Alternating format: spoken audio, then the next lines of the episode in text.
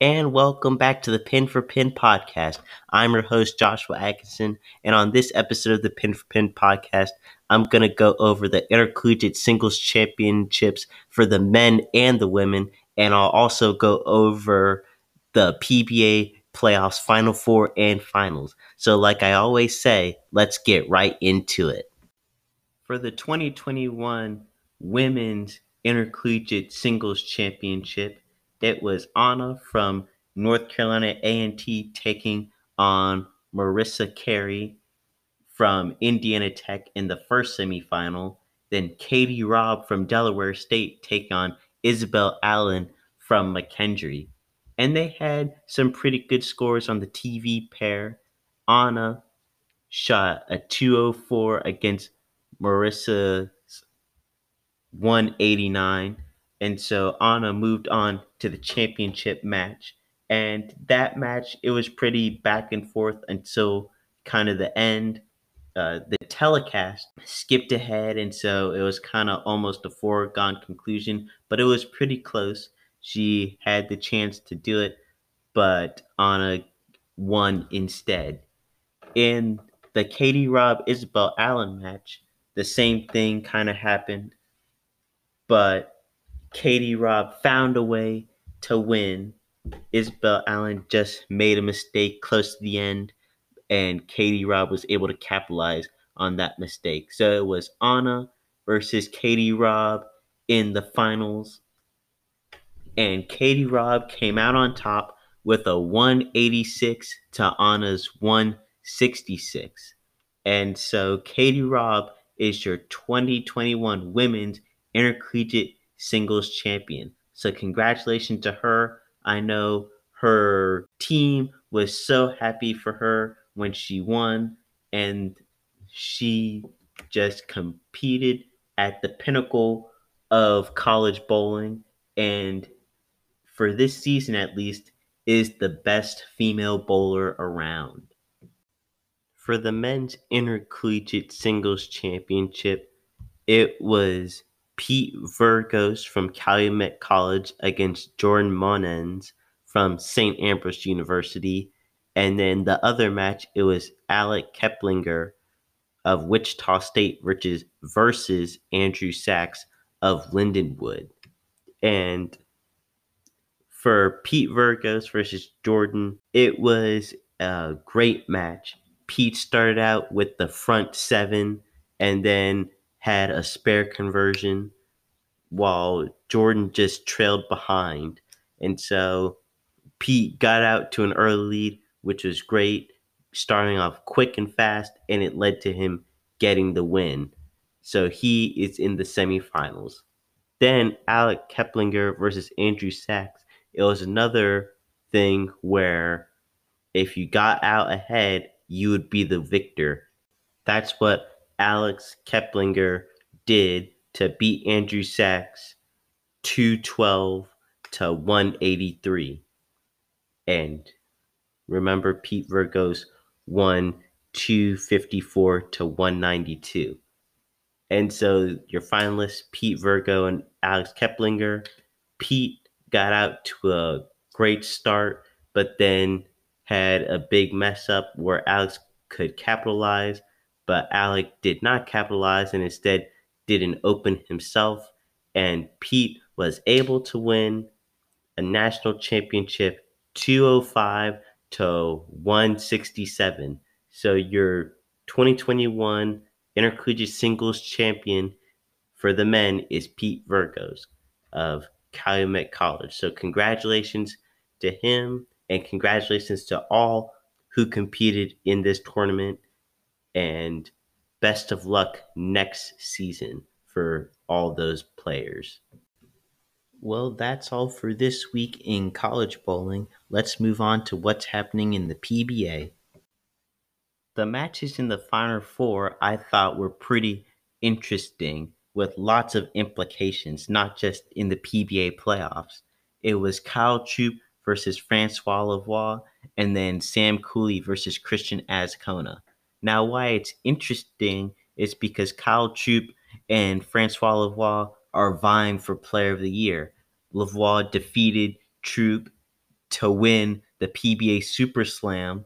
And so that kind of put Lavoie ahead of Kyle, but Kyle's been the biggest money earner this season. And if he beat Lavoie, he would be the highest money earner in a single season, beating out Walter Ray Williams Jr.'s record. But Kyle Troup 2 0 Francois Lavoie with scores of 248 to 237 the first game, and then 259 to 224 the second game.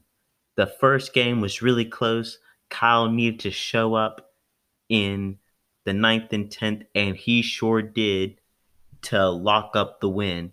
And then in the second game, it was mostly Troup, but Francois Lavoie always has his moments where he's out in front leading. But at the end, Francois just couldn't get it done, and Troup moved on to the title match against the winner of Sam Cooley versus Christian Azcona. Now, Sam Cooley has just been the underdog's underdog. He beat Jesper, he beat Doherty, and now he's going up against Christian Azcona, who has not had an easy path to get to this match. But in typical Sam Cooley fashion, he's silent, relentless, and a phenom on the lanes, beating Christian Azcona 264 to 243 the first game and 232 to 219 the second game. So in the title match for a hundred thousand dollars for a trophy and a PBA belt, it'll be Kyle Troup versus Sam Cooley. The finals of the PBA playoffs had a little bit of everything excitement, splendor, all the splits and strikes you could think of, messengers all around. In game one, it's Kyle Troup versus Sam's Cooley. And Troup beat Cooley 235 to 206. And in that game, they both start off terrible. They both had opens. I believe like through the first three frames, it was like three strikes, one spare, and two opens. And it was quite the scene. But after a while, they got their feet under them. But you could tell Troup was more comfortable than Cooley, and he took game one. Now, Cooley made a ball change in the frames leading up to the second game, and he let it fly game two. Sam Cooley bowls the 31st 300 game ever on television, beating Kyle Troup 300 to 248. And while 248 is a great game, Sam Cooley still shot 300 and nothing beats 300. And so now we have a match. Sam Cooley is back and better, thinking that he's able to get a shot at the PBA playoffs title after game two with a spectacular 300 game. But Kyle Troup won't go down that easy. So the next two games were going to be a slugfest. And I thought, wow, this is going to be fantastic. Will Sam Cooley's ball reaction stay up? Will Troup find something else on the lane and go to that? But then everything went a little bit sideways. And what I mean by sideways is in game three, Sam Cooley and Kyle Troup started like they started game one with opens and spares and little strikes. But eventually, Kyle Troup was able to win game three 223 to 210.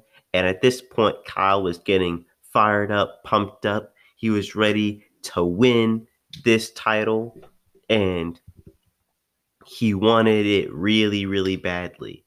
So just for clarification, how this format worked, it was three out of five. If you won all three games, well, then you're the winner. If you split two and two, then you would go to game five, which would be a ninth and tenth frame roll off. And so at this point, Kyle Troup won two out of the three games and only needed one more for the win. And for a hundred thousand dollars. And in game four, Kyle Troup was able to stay calm and composed in order to beat Sam Cooley 221 to 209 to become your Kia PBA playoffs champion for 2021. And this most certainly put Kyle Troup as the front runner of the player of the year race. Now, there are many more tournaments to come, but it just looks like Kyle, as the money leader, setting a season record, all but locked up player of the year. But we will still have to see what happens next. Well, that's all for this episode of the Pin for Pin podcast. Kind of a short episode this week, but not a lot going on in the collegiate bowling world. Things are kind of staggered out. And so I'll bring you guys up to speed on what happens next. Things in the PBA are going to slow down as well. We won't have events until the like the second week in June. And so who knows, I might bring on another coach or do a solo podcast on recruiting tips. I'll just see what's what and hopefully we can get some more coaches on because we had great response for coach Paul Wolf from Avila University. But remember, the levels of success are good, better, best. So never let it rest till you're better than the best. See you all next week.